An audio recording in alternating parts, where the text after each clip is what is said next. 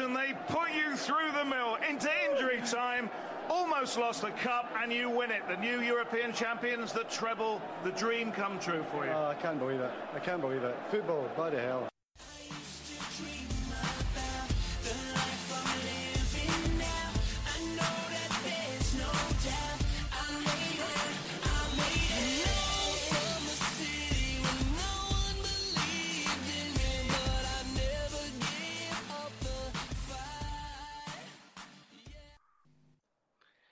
Hello, everyone.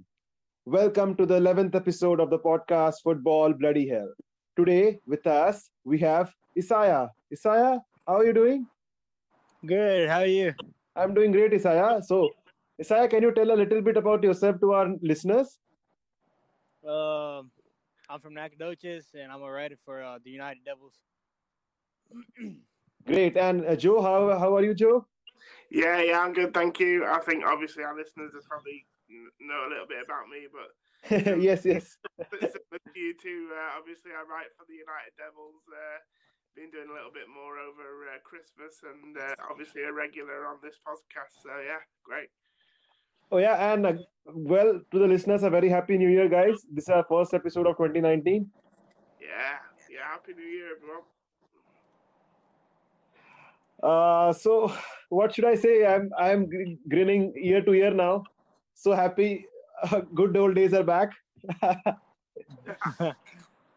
Yeah, well, I mean, from what I gather, when it first broke, you, you were quite disappointed with the news. I think obviously you was a bit of a Mourinho fan. Is that right, Prashant? Or... yeah, you can say that. Yes, yeah, yeah. I, I mean- wanted him to succeed. You know, like I felt I believed in him in a way.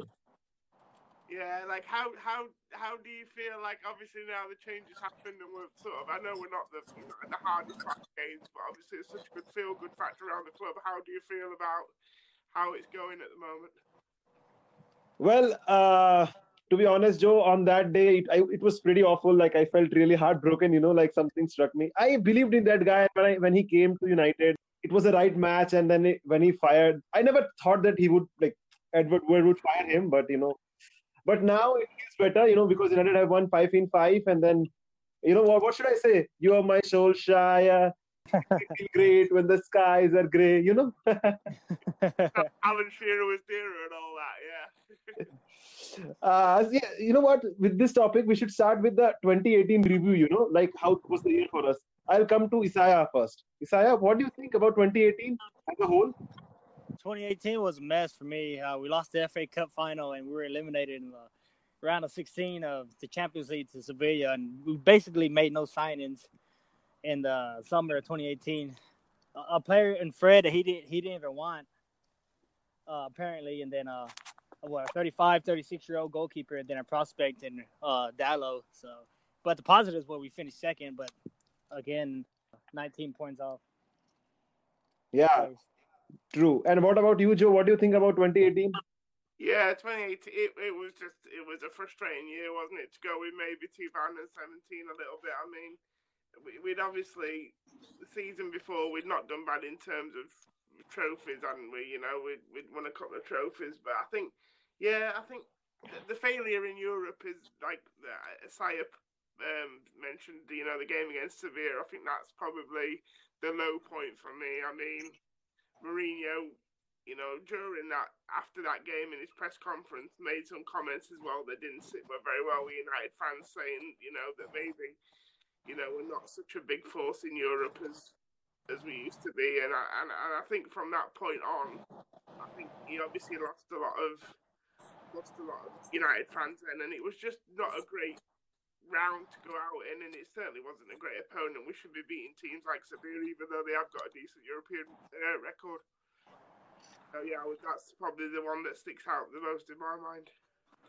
Yeah, I think that's a true one. You know, the Sevilla one was really hurtful. The Sevilla defeat and the FA Cup final, as Isaiah you said earlier. But you know what? Fuck it. We'll look at some of the big, big moments of 2018. What do you say? Big moments of 2018. Joe, I'll go to you first. It, you know, it's like it's a bit like trying to mm-hmm. find a needle in a haystack. But I think you're looking at more like you know moments, individual moments, and maybe even games because obviously we didn't we didn't have any silverware, did we, in 2018? Yeah, So, definitely. The games, You the big ones. look, you look, you're looking at the game at the Etihad, probably, aren't you? And we're two 0 down. Oh, uh-huh. that was magical. That was. Yeah. You know, you're probably looking at that's probably you know that, and it's this is the thing about United. Normally, when you're reflecting on a year or a season, you, you you're reflecting on a success in a competition, aren't you? But like we're literally struggling to pick out individual games where you know we've had some highlights. That's all we can really call upon, really. So I think maybe that um, trying to think anything else. I mean, there was a comeback, wasn't there, towards the end of 2018 against Newcastle, which was pretty good. But again, it's just a it's just come back against Newcastle. I mean, we should never be in the situation where we were 2 0 down anyway. What about you, Isaiah? Any uh, top memories from 2018 for you? Um, I gotta agree with Joe on this one. This, I mean, it's hard to find anything that was so positive in 2018, other than the Etihad, um, the Man City game when we came back from 2 0 down, so they wouldn't win clinch the league title against us.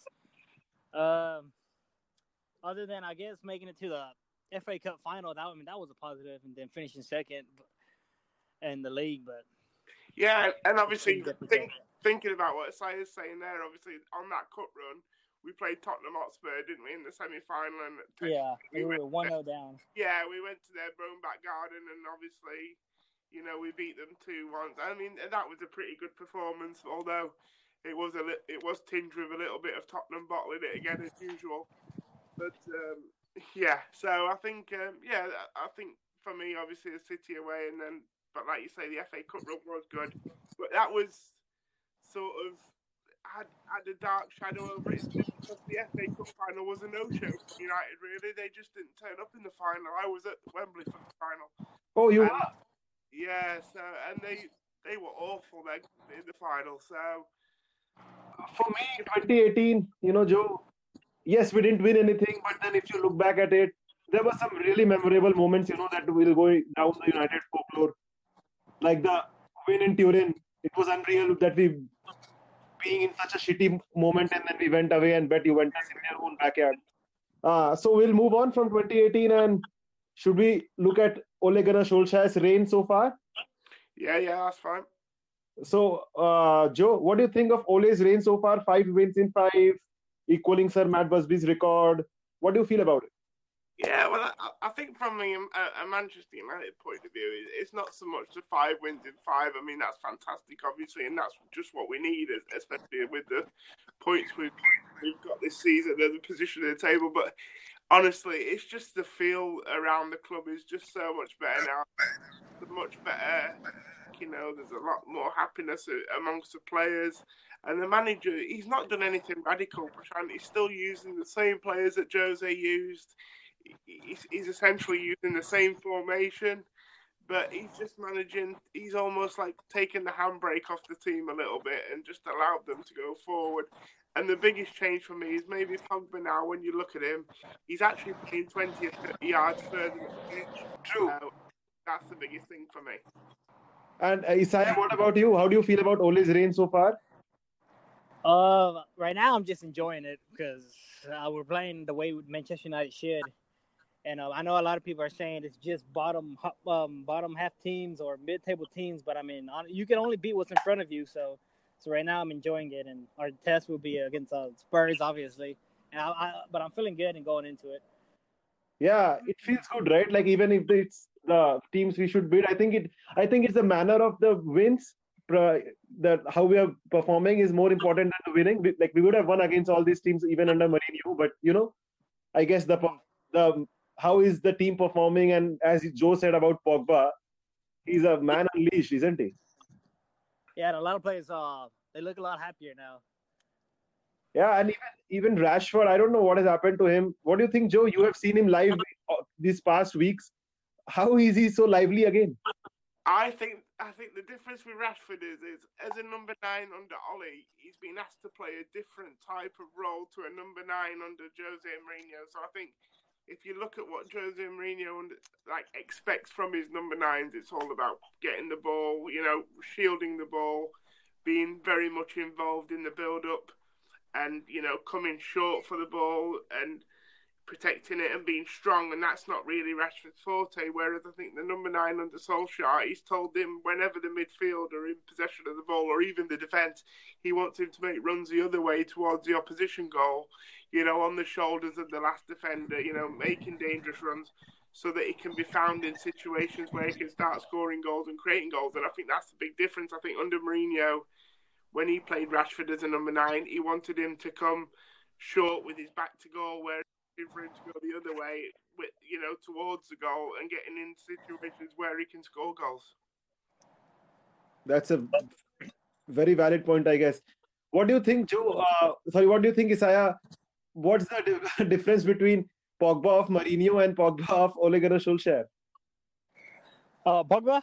Yeah.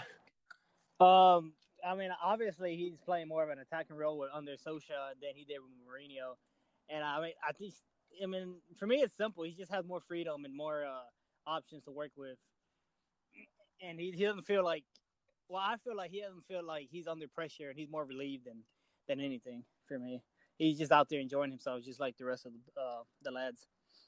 But Prashant, I'll put this to you. Like, I'll ask you a question because obviously in the media we're hearing a lot. I mean, the players are trying to be respectful towards Mourinho because I mean a, a, lot of media are trying to challenge them on what's changed and things like that.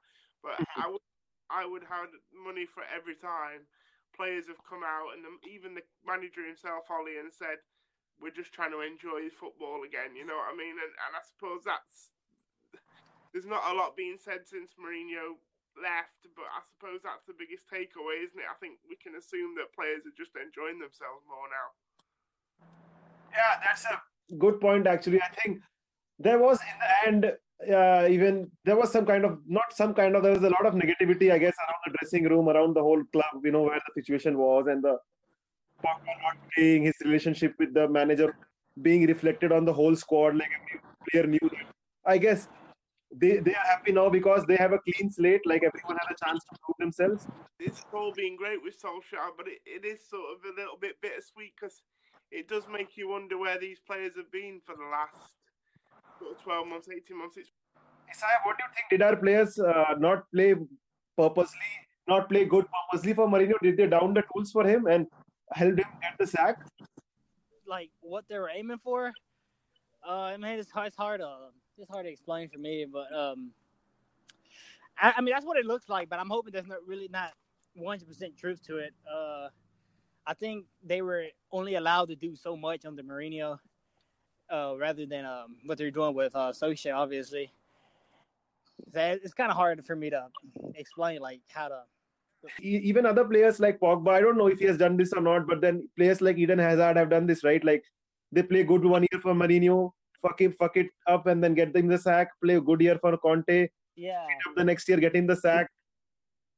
Yeah, so so there's obviously a, a rhythm going on here. That's what I'm scared. I I, I don't want uh, players at my club, you know, that they have so much power that they're getting the manager sacked. Yeah, I think they should play regardless who the manager is, whether it's Moyes, Wenger, or uh, Solskjaer. I think they should play for the fans at least. You know, you know, you're you're signed by the football club, and you run out onto that pitch with the badge on your shirt, sort of thing. You are representing Manchester United, and there has been, there's no doubt about it. Just because Mourinho has gone, like all the problems at the club are not solved.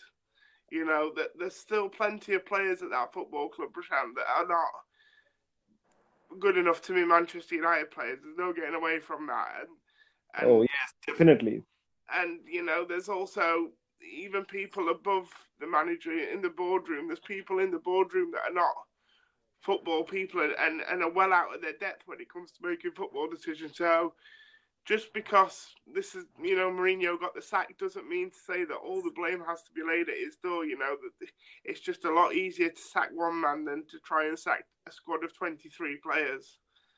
So, um, you know, there's, there's the players have to look at themselves, and United have to go big in the summer. You know, I don't think they'll go big this window, but I think they have to go big in the summer. We need to have many more United, you know, many more players wearing the United shirt that are wary, wear, that are worthy, sorry, of, of wearing the United shirt. Yeah, but talking about Mourinho's sack, I would don't want to go back again. But then, guys, uh, what do you think? I think what I think is the board let him down because they gave him a new contract, but then didn't give him the money to sign the players he needed in the summer, and then he, that's why he was grumpy all over the time, and then that reflected onto his behavior with the team and on the pitch. What do you think about this? Yeah, I mean, sorry, I mean, I'll just say quickly that you know the warning signs were there when they when they didn't back him in the summer, and we we had it all during the preseason tour in the US, didn't we? Where press conference after press conference, he was just bemoaning the fact that his squad wasn't good enough and we needed to buy more players. He was trying to put pressure on Ed Woodward, but he identified a, a number of defensive targets and they just went to the board and the board sort of dismissed them because they weren't sort of in the age range of or the fit the profile of type of player that they wanted at Manchester United. And as soon as the board starts doing that, then I think it's uh, there's no way back for a manager really. Yeah, that's sad but true. Isaiah, what do you think? Like Ed Woodward is at fault here for a whole mess up that United is at right now? Uh, I mean, he signed. Well, apparently Mourinho didn't want uh, a Fred that the board wanted him. Um, you know, something like that. But uh, I think he should have made at least one Mourinho signing, uh, defender. But I, I mean, I can see why he he didn't want to because of the uh, Lindelof and uh, Eric Bailly. What mm-hmm. they weren't really making um they were Mourinho signings, but they weren't really being used. And so why give you more if you're not going to use your players? I mean, I can see that. I'm um from their point of view, but I can also see that why he wanted more and why it ended up ended up with the way it did. Yeah, but uh, currently, if, even after Mourinho's departure, we can see how defensively weak we are. Like even teams like Reading or I don't know Bournemouth and all were able to uh, carve us open. Right, well, uh, I, I, I don't know. I don't really see us making any signings this January. I'm hoping we do at least one defensive player, but I think the big ones will happen uh, in the summer. I hope so. Uh, yeah, but, but uh, yeah, jokes they have to be careful signing in this window, because if they're confident that they can land someone like Pochettino as manager, if that's the person that it's going to be, I mean, this is the one that we're hearing. So if it is going to be Pochettino and they're confident they can land him, they don't want to be buying players that are not going to fit into his thinking. So, I mean, they could almost do with signing. You remember back in 2002, 2003, they signed Laurent Blanc, didn't they?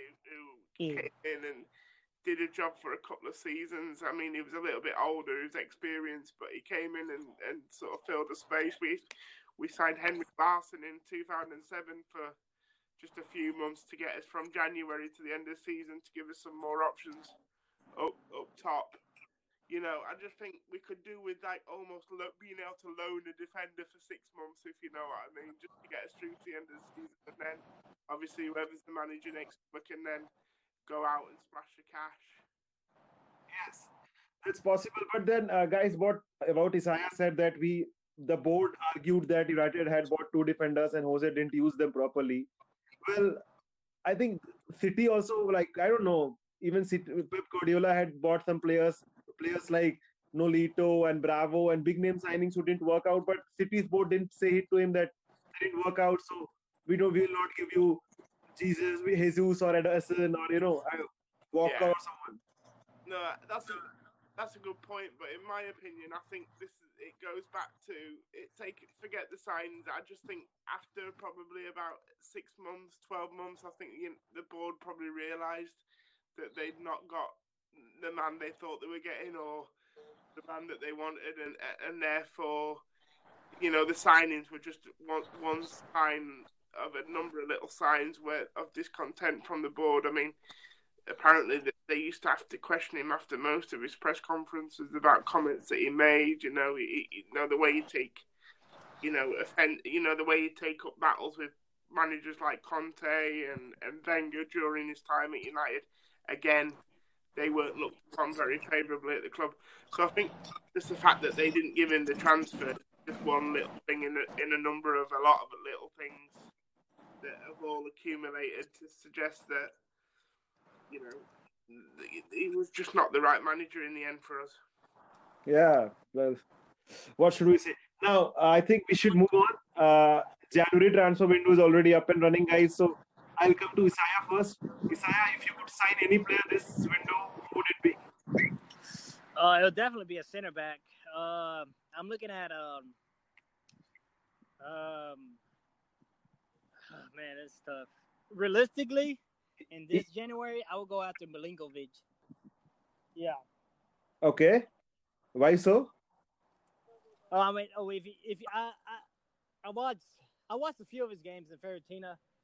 I mean, he does really well, and uh, he's more he's more um composed than a lot of our well, probably most of our players, and his tackles and his strength and his and his height will definitely help for set pieces and for the crosses they make uh, against us.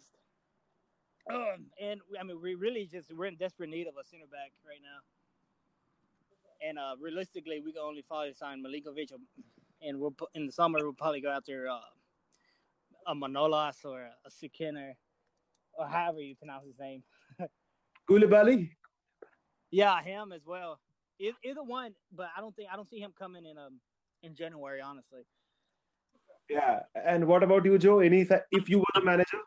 Yeah, well, just before I go, just to obviously add to Isaiah and obviously the names you mentioned. I mean, Koulibaly you know, that's an example of he's going to cost around about 80 million. So, if they, are they going to want to allow, allow Solskjaer to spend that on a defender that, if he's not the manager next season and the new manager doesn't fancy Koulibaly, it's a lot of money. So, as much as I would, you know, I hear a lot of good things about Koulibaly. I can't say I've watched a lot of him, but I hear a lot of good things about him, and uh, um, he he seems like a fantastic defender. So, I mean be ideal, but obviously it's a lot of money to be spending. One in January and two uh, alongside the manager you're not sure you're gonna have next year. So I don't know. I mean, I'm looking at the Diego Godin situation at Atletico Madrid. I mean, he's refusing to sign a new contract. He is a little bit old. He's 32 years old, but he's a he's a really experienced defender in Europe. And whether he'd suit the Premier League, and also he'd obviously probably be cup, tied for our Champions League games, which would be which wouldn't be ideal. And then there's obviously the other option would maybe be someone like Toby Alderweireld, who who apparently has this clause in this contract that he's extended where he can leave for 25 million pound. Again, would United mm-hmm. would United look at maybe doing a six month loan on something like him, and then with a view to making it permanent in the summer, depending on who the manager is, you know it might be a deal like that. You know, it might be somebody that comes in as a centre back who they initially take on loan till the end of the season, but then there's some sort of clause in there where if everything goes all right and he, it works, then we can buy him in the summer if you know what I mean, permanently. Yeah, but you know what? I think I don't think uh, board is going to give any money to Solskjaer, honestly, because they signed him for this reason only that uh, they wouldn't need to invest anything in the January transfer window, and then all they can invest is in the summer for the new manager. Or if Solskjaer remains, then if he remains, then they will invest for him in the summer. Would Would you sign a player though, Prashant? Or for me, if I was, I I don't know. I have heard a, like you. I haven't watched Koulibaly a lot. Yeah. But I, of what I have watched him in the Champions League, he looked really solid. So if he could be there, that he fits the size, the how to say he fits the profile very much. Tall, uh, very strong, technically good on the ball. Koulibaly, have you seen much of Koulibaly or? Uh, I've just seen him in the Champions League, really. Yeah. And then some YouTube scouting. yeah, beware of the YouTube videos. Like you know, everybody looks fantastic on YouTube videos, don't they? And then yeah.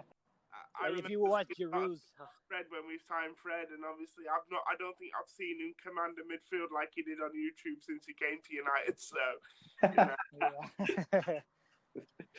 I guess even Alvaro Morata looks good on YouTube videos. Yeah. yeah. Well, but the thing is, whom do you partner him with, right, guys? I think Lindelof has cemented his place in the centre back position. What do you feel? Oh yeah, definitely this season. I I, I don't think there's been anybody better than Lindelof this season. And I think his partner, I mean, I know on paper it's probably Eric Bailly and he's a fan favorite, but if I'm being um, honest, it's the best partnership for Lindelof right now is probably Chris Smalling. Yeah. yeah. Yeah, that's true. I can't argue against that. I think when you play Lindelof, it helps a lot if he has a, a very physical centre back alongside him because you're not going to get that physicality from Lindelof. But what we have seen, what you can get from Lindelof, especially since again Solskjaer came in, is he's more than comfortable on the ball and coming out of defence on the ball. You see, again, uh, just another example of a player that was maybe restricted under Jose because we never really al- were allowed to see that. You know, uh, mm. under Jose we wasn't allowed to see his capabilities of bringing the ball out of defence and his, his passing range.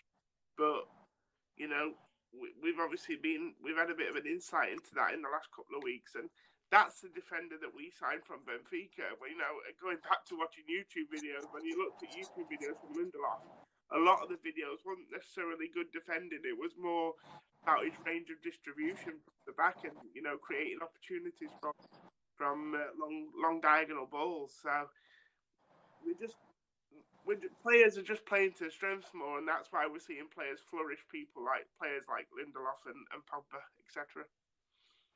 What about the season ahead? I'll come to Isaiah first. Isaiah, what do you think? What are your aspirations for this season? What are the, expectations for the season? Yes, what are your expectations for the 2018-19 season? What is left of it? Uh, for what's left, um, I, am hoping for um, an, an an FA Cup win, a trophy, because I don't want to go another civil uh, another season without silverware. Mm-hmm. Like and um FA Cup, a good run in the Champions League, and um the top four. That's going to be tough. And, and um also to sign uh, De Gea, Luke Shaw, Herrera, and Martial to contracts. At least those four players The new contracts.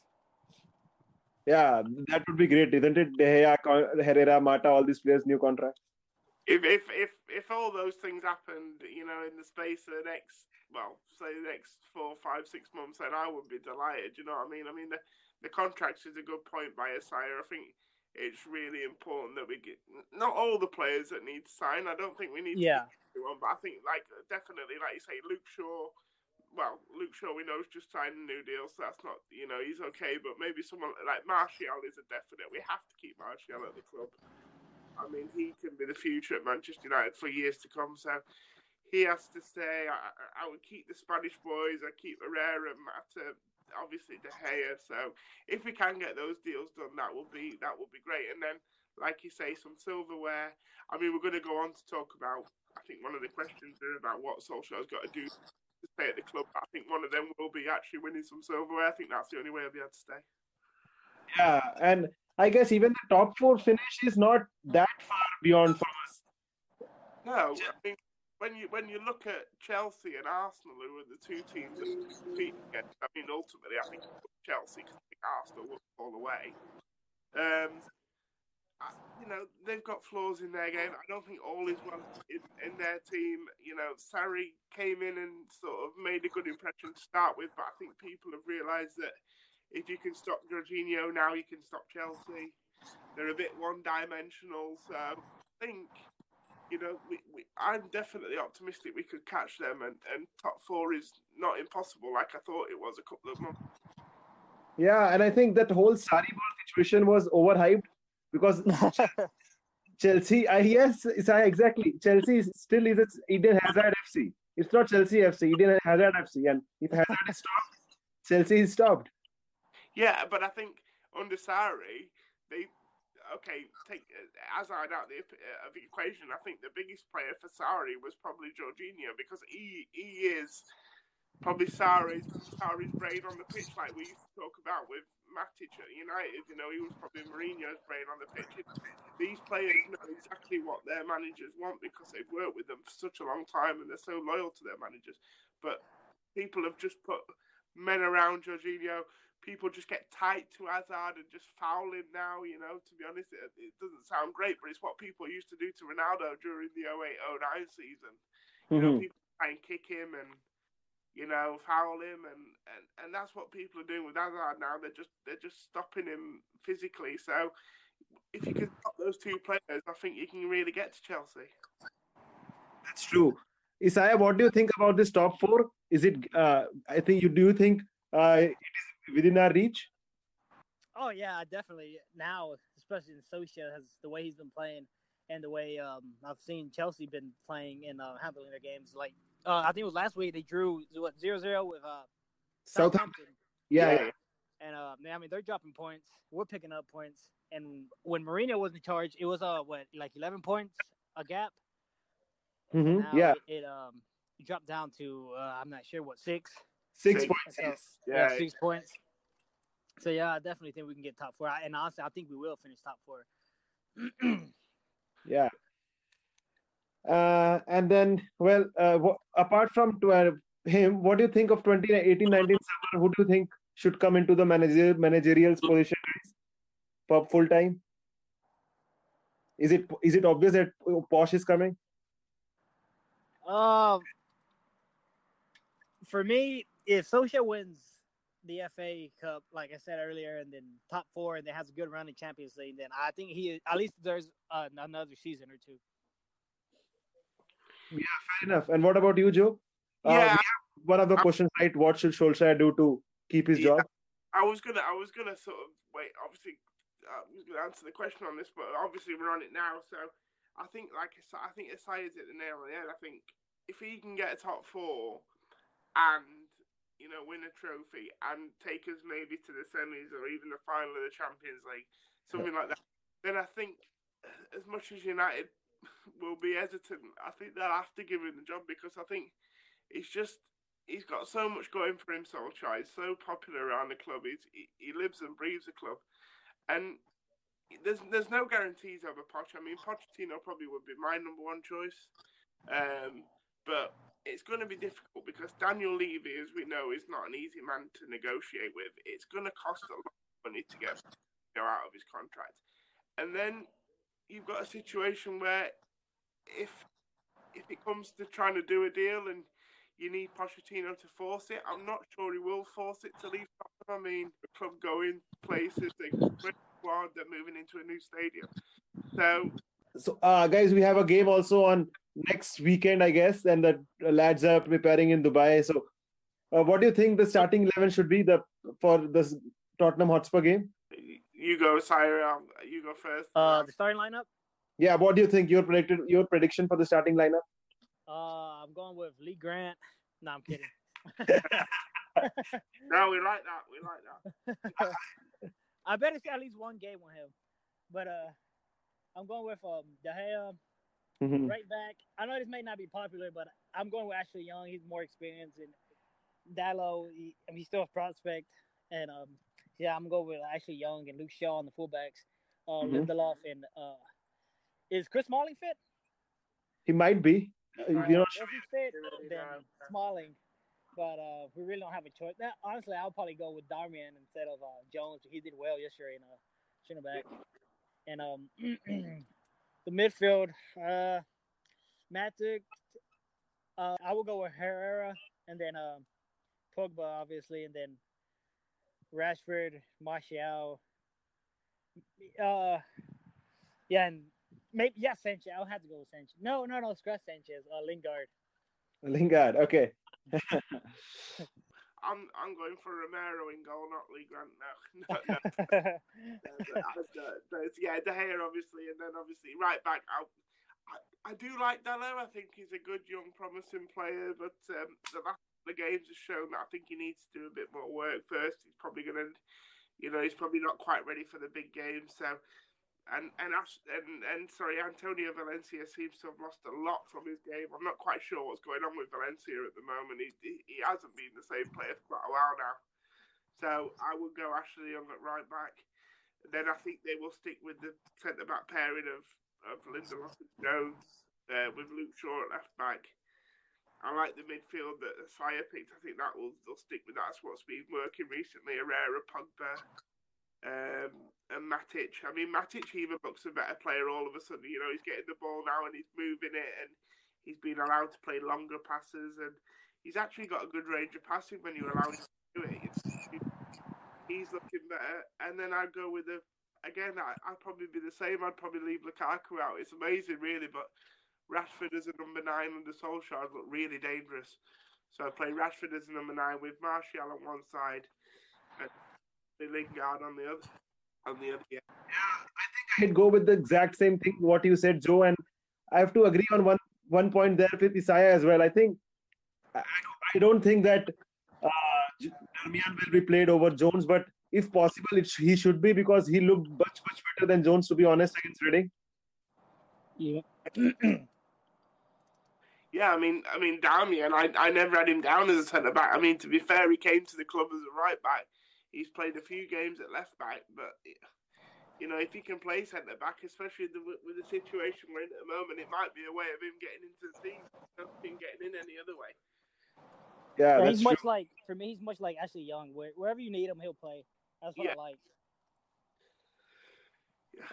I think he's a very professional player, right? Like even though he's he doesn't have He takes a lot of sticks sometimes, and, that, and that's more of his, his style rather than you know his form or his ability. He, he's just a good. I think he's a good professional. I mean, we should have known when we signed him. You're signing an Italian defender. He's never going to be exciting. You know what I mean? they're all the same, you know, Italian defenders. they, they, defend well, but they defend well, you know what I mean? That's, it's what they do. And um, when United bought him as a right back, I think fans expected him to be marauding up and down the pitch. It was just never going to be that way. You know, if you know your Italian defenders, they're very professional. They're, they're you know defensively very sound. So, and he's always defensively, he's always looked fine in the United shirt. It's just been going the other way when we when he's had to go forward he doesn't look comfortable in the opponent's final third. But again, United should have known that when they signed him, really. Yeah. And he, but was, he was a Louis Van Gaal signing as well. Yep. So he was never meant to be attacking. You know what I mean? So, I think he's one of the last Van Gaal guys to be still in, around the squad. yeah, potentially. yeah, Yeah, Martial. but, yeah, man. My bad, my bad. Martial, yes. I forgot about him. yeah, yeah. You wouldn't think he would be a a Van Yeah. Gaal signing, but Exactly. That's why I forgot about him when Joe said all defensive signings and all shit. yeah, yeah. and I think they are the last two from what, what I can remember right now. Yeah, they are the last two. Yes. I've tried to erase the David Moyes and Van Gaal teams out of my memory bank. To be. You still got They- Fellaini. Yeah. they weren't our finest days. And I mean, this, you look at it. I mean, like Memphis, for example, who was here under Van Gaal, he's been doing really well at, at Lyon now. You do wonder what if if these players had had a couple of more years. But honestly, it's easy to talk now, but. You see players when they were at Old Trafford, they didn't show potential. I mean, everyone keeps talking about Andreas Pereira and Oh God! Don't don't even start with Pereira. I haven't been impressed with Pereira at all this season. Yes. me too. I'm yet to see them really take a game. I mean, like I, I put a tweet out after the game on Saturday and just said that was a real opportunity for Fred Pereira and McTominay because that's the type of game where they should be running the midfield. But I don't think they won that midfield battle even against the team in the lower division. hmm They were poor. I thought out of those three, McTominay was probably the best one for me. He- Yeah, he, it- hardly put a foot wrong for me, and, and he just really did basic Mourinho uh, play, passing, simple passes. I think what I'd like to see the club do with McTominay is I would like to see him out on loan. I'd like I'd like to see him go to a club because I I want to discover what type of midfielder he is because I like over here on the club channel we, we get to see the under 23 games and when he used to play in the under 23s they actually used him as a striker. So when he came into United team I thought he was going to be like an attacking midfielder who would make runs from midfield and score goals sort of thing but he doesn't score and yeah, defensively he puts in a good shift and he, he, he tackles well and he gets back in. So maybe that's what he's going to be in the long run. He's going to be a defensive type midfielder. But I think if he went to another club, we'd probably see we'd probably get a better idea of what kind of midfielder he is. yeah. I think a loan spell will help him a lot. A player like McTominay. Yeah. To another Premier League club, you know, I'm thinking I don't know someone maybe like Fulham or Brighton, you know, someone in the lower Yeah. half of the Premier League. Fulham could use him right now, maybe. Yeah, yeah. Yeah. But guys, you think uh, what I feel from social media interactions is people sometimes overhype these young players a lot. Like uh, even Andreas Pereira when he was when M- Matic was struggling, and then they were telling play Pereira, play Pereira in the central midfield CDM position, and then we saw what what Reading did to him. just imagine what Premier League position would have done to him if he was, he was if he was playing CDM at Premier yeah, League. I agree. Yeah, no, I totally agree. It, it was quite worrying. He he looked either like a player that is massively overrated, or if not, he's just a player that's massively devoid of any confidence because he just he's a type of player that looks like he's capable of getting his foot on the ball and finding passes, spraying the ball around the pitch, but he didn't do any of this against Reading. And every time he got the ball, everything seemed rushed. And actually, being at the game, he could when he gave the ball away, it was quite telling. A lot of the players' reactions, Ashley Young, a number of times was telling him to calm down and relax. And I think when other professional, when you you know when your teammates are, when you can see teammates doing that, it's quite telling, really. It's true, you know.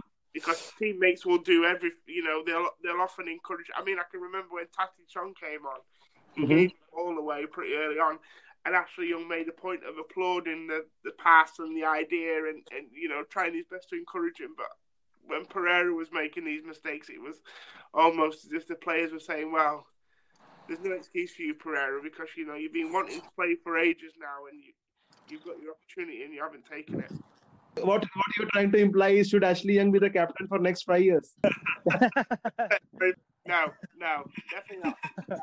That's that United went out there and bought maybe two proper centre backs and, and definitely a proper right back because you know Valencia's done a great job over the last couple of years, but you know he's never really been a proper right back. Ashley Young's done a great job playing at left back and right back, but they're not proper right backs. And we are Manchester United.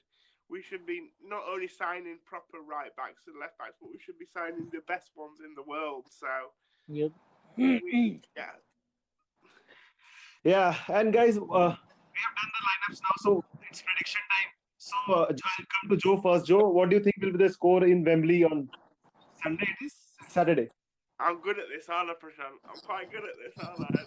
Yes, you are. um, uh, again, I can see there being goals because you know United have kept a couple of clean sheets recently, but you know Reading had chances. In fact, Romero was man of the match, so that tells you. So, um, I think there's going to be goals. I, I don't know. I'm I'm going to go for United to win three two. You know, I just think it could be a two two draw, but then I think United. With this will of Solskjaer at the moment, might just go and grab a late goal. So I think three two. Ooh, that's interesting. Saya, what do you think? Uh, I'm not very good at predictions, but uh, every time I post my predictions, they go wrong. It's but- Man United podcast society, so it has to be a positive. No, I'm only joking now. I'm going for um, a 10-0 Man United win. Yes. even even Phil Jones scoring a hat trick. yeah, yeah. no, I can see a 2-2 draw, honestly, and or at most um, a United scrapping away a 3-2 win. Yeah. Great stuff. What about yourself, Prashant? What are you going for? Well, it's tough, you know, because Spurs are also in a quite good form at the moment, and then defensively we are uh, not not that good. But then fuck it, I'm going to three two. I I think it will be two two, and then Fellaini will come on and score a winner. Mourinho style. Yeah, that's what he I does think I- best. I, I think I've got the last two predictions right, so I would suggest that you guys go to your local bookmakers or your betting office and you go and put all your money on on three two because I reckon it's going to be right. Don't. Okay, three two it is. Don't. Cheers. And guys, we have some questions from our listeners. So FPL Drew has asked a few questions. Yeah. Uh, he's asking us, does Alexis have a? Oh, his first question is very good actually. What do you think about Alexis Sanchez? Does Alexis have a potential to come back to his best and maybe claim the right wing spot, or do United need a right winger? So, Joe, what do you think Oh, about I'm this? sorry. Uh, so, um, no, with Alexis, I think because the other thing, apart from poor form and lack of confidence that seems to have in his games as he come in now, obviously having he started getting a couple of injuries, and that, that they're not going to help his, you know, his attempts to get in the team. I think um, we know he's a world class player, and I, I He's looked good in the last two games. Yeah, he's looked okay. And I mean, his assist was a nice one for Lukaku on Saturday, you know, and he's got that inability. And he's a player that, that Solskjaer could maybe get a tune out of because he's an attacking player. And all the attacking players have looked so good. To be fair, since Solskjaer came in, so I mean, if Sanchez plays to his best, I think he plays on the right side for United. To be fair, pretty much every game, but he, he's going to have to play at his best because Martial's playing so well, Lingard playing so well.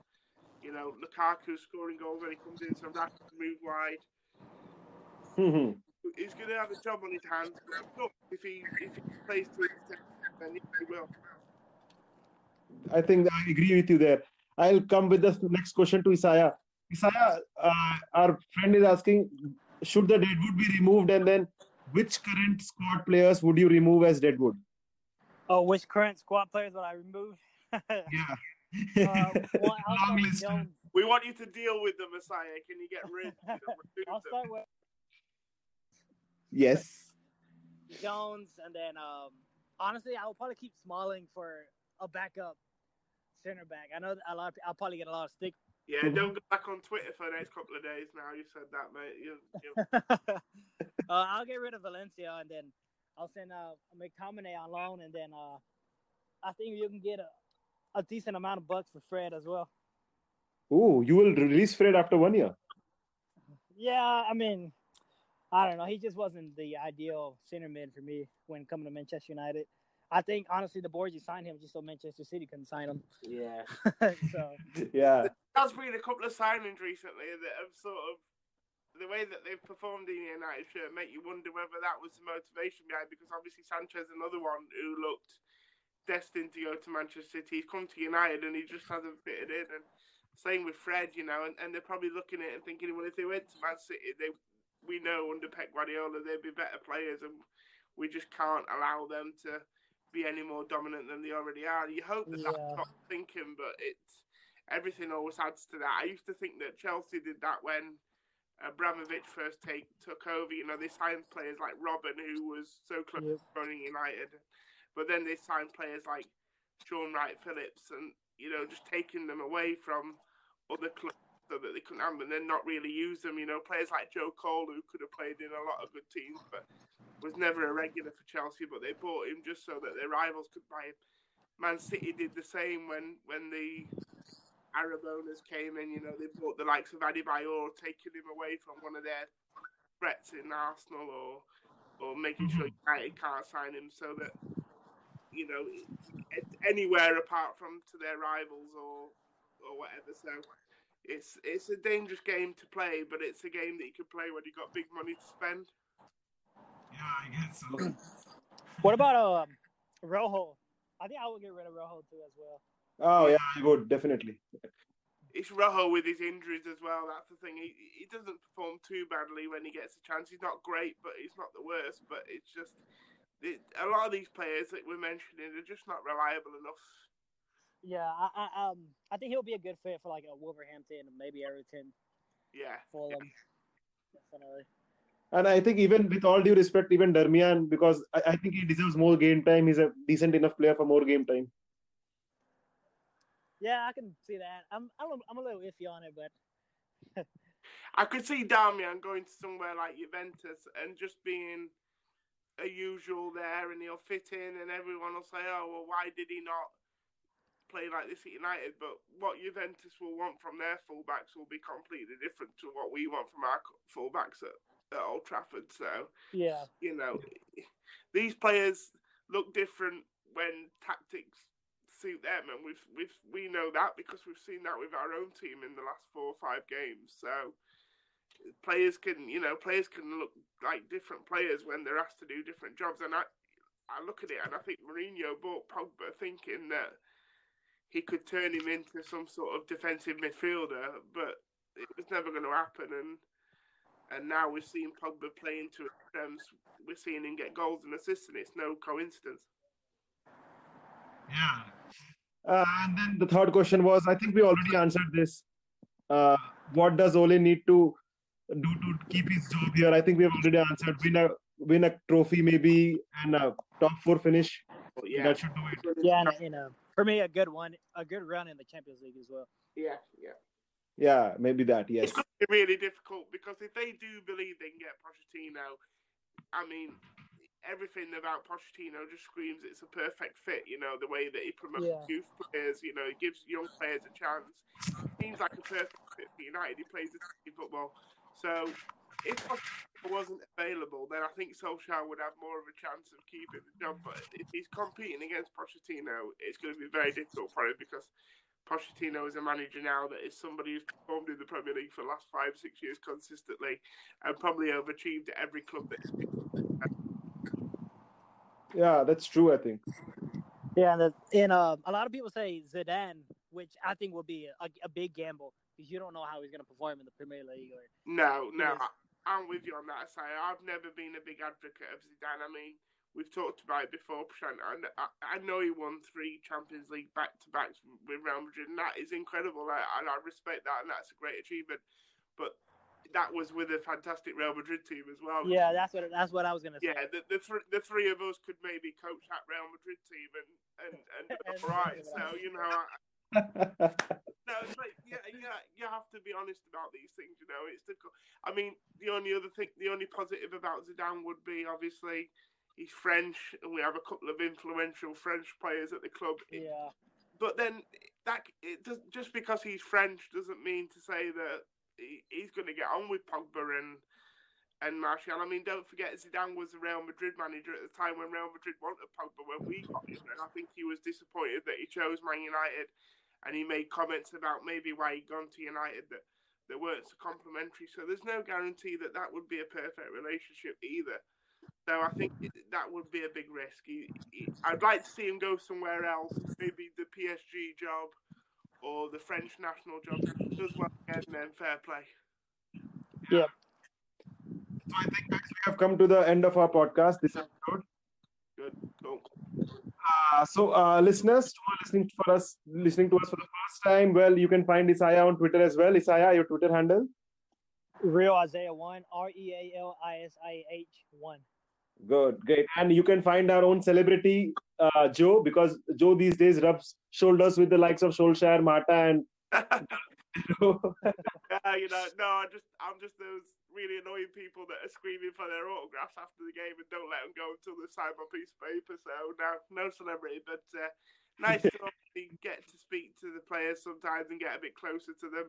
It, it, it is easy to get carried away, but we were talking before away from the podcast that you have to remember that these guys are human beings as well, and and uh, you know they are great with the fans sometimes, and I'm grateful for that, and all the fans are grateful for that. But uh, yeah, my Twitter handle is uh, fatboyslim886, so that's F A T B O Y S L I M, and that's 886.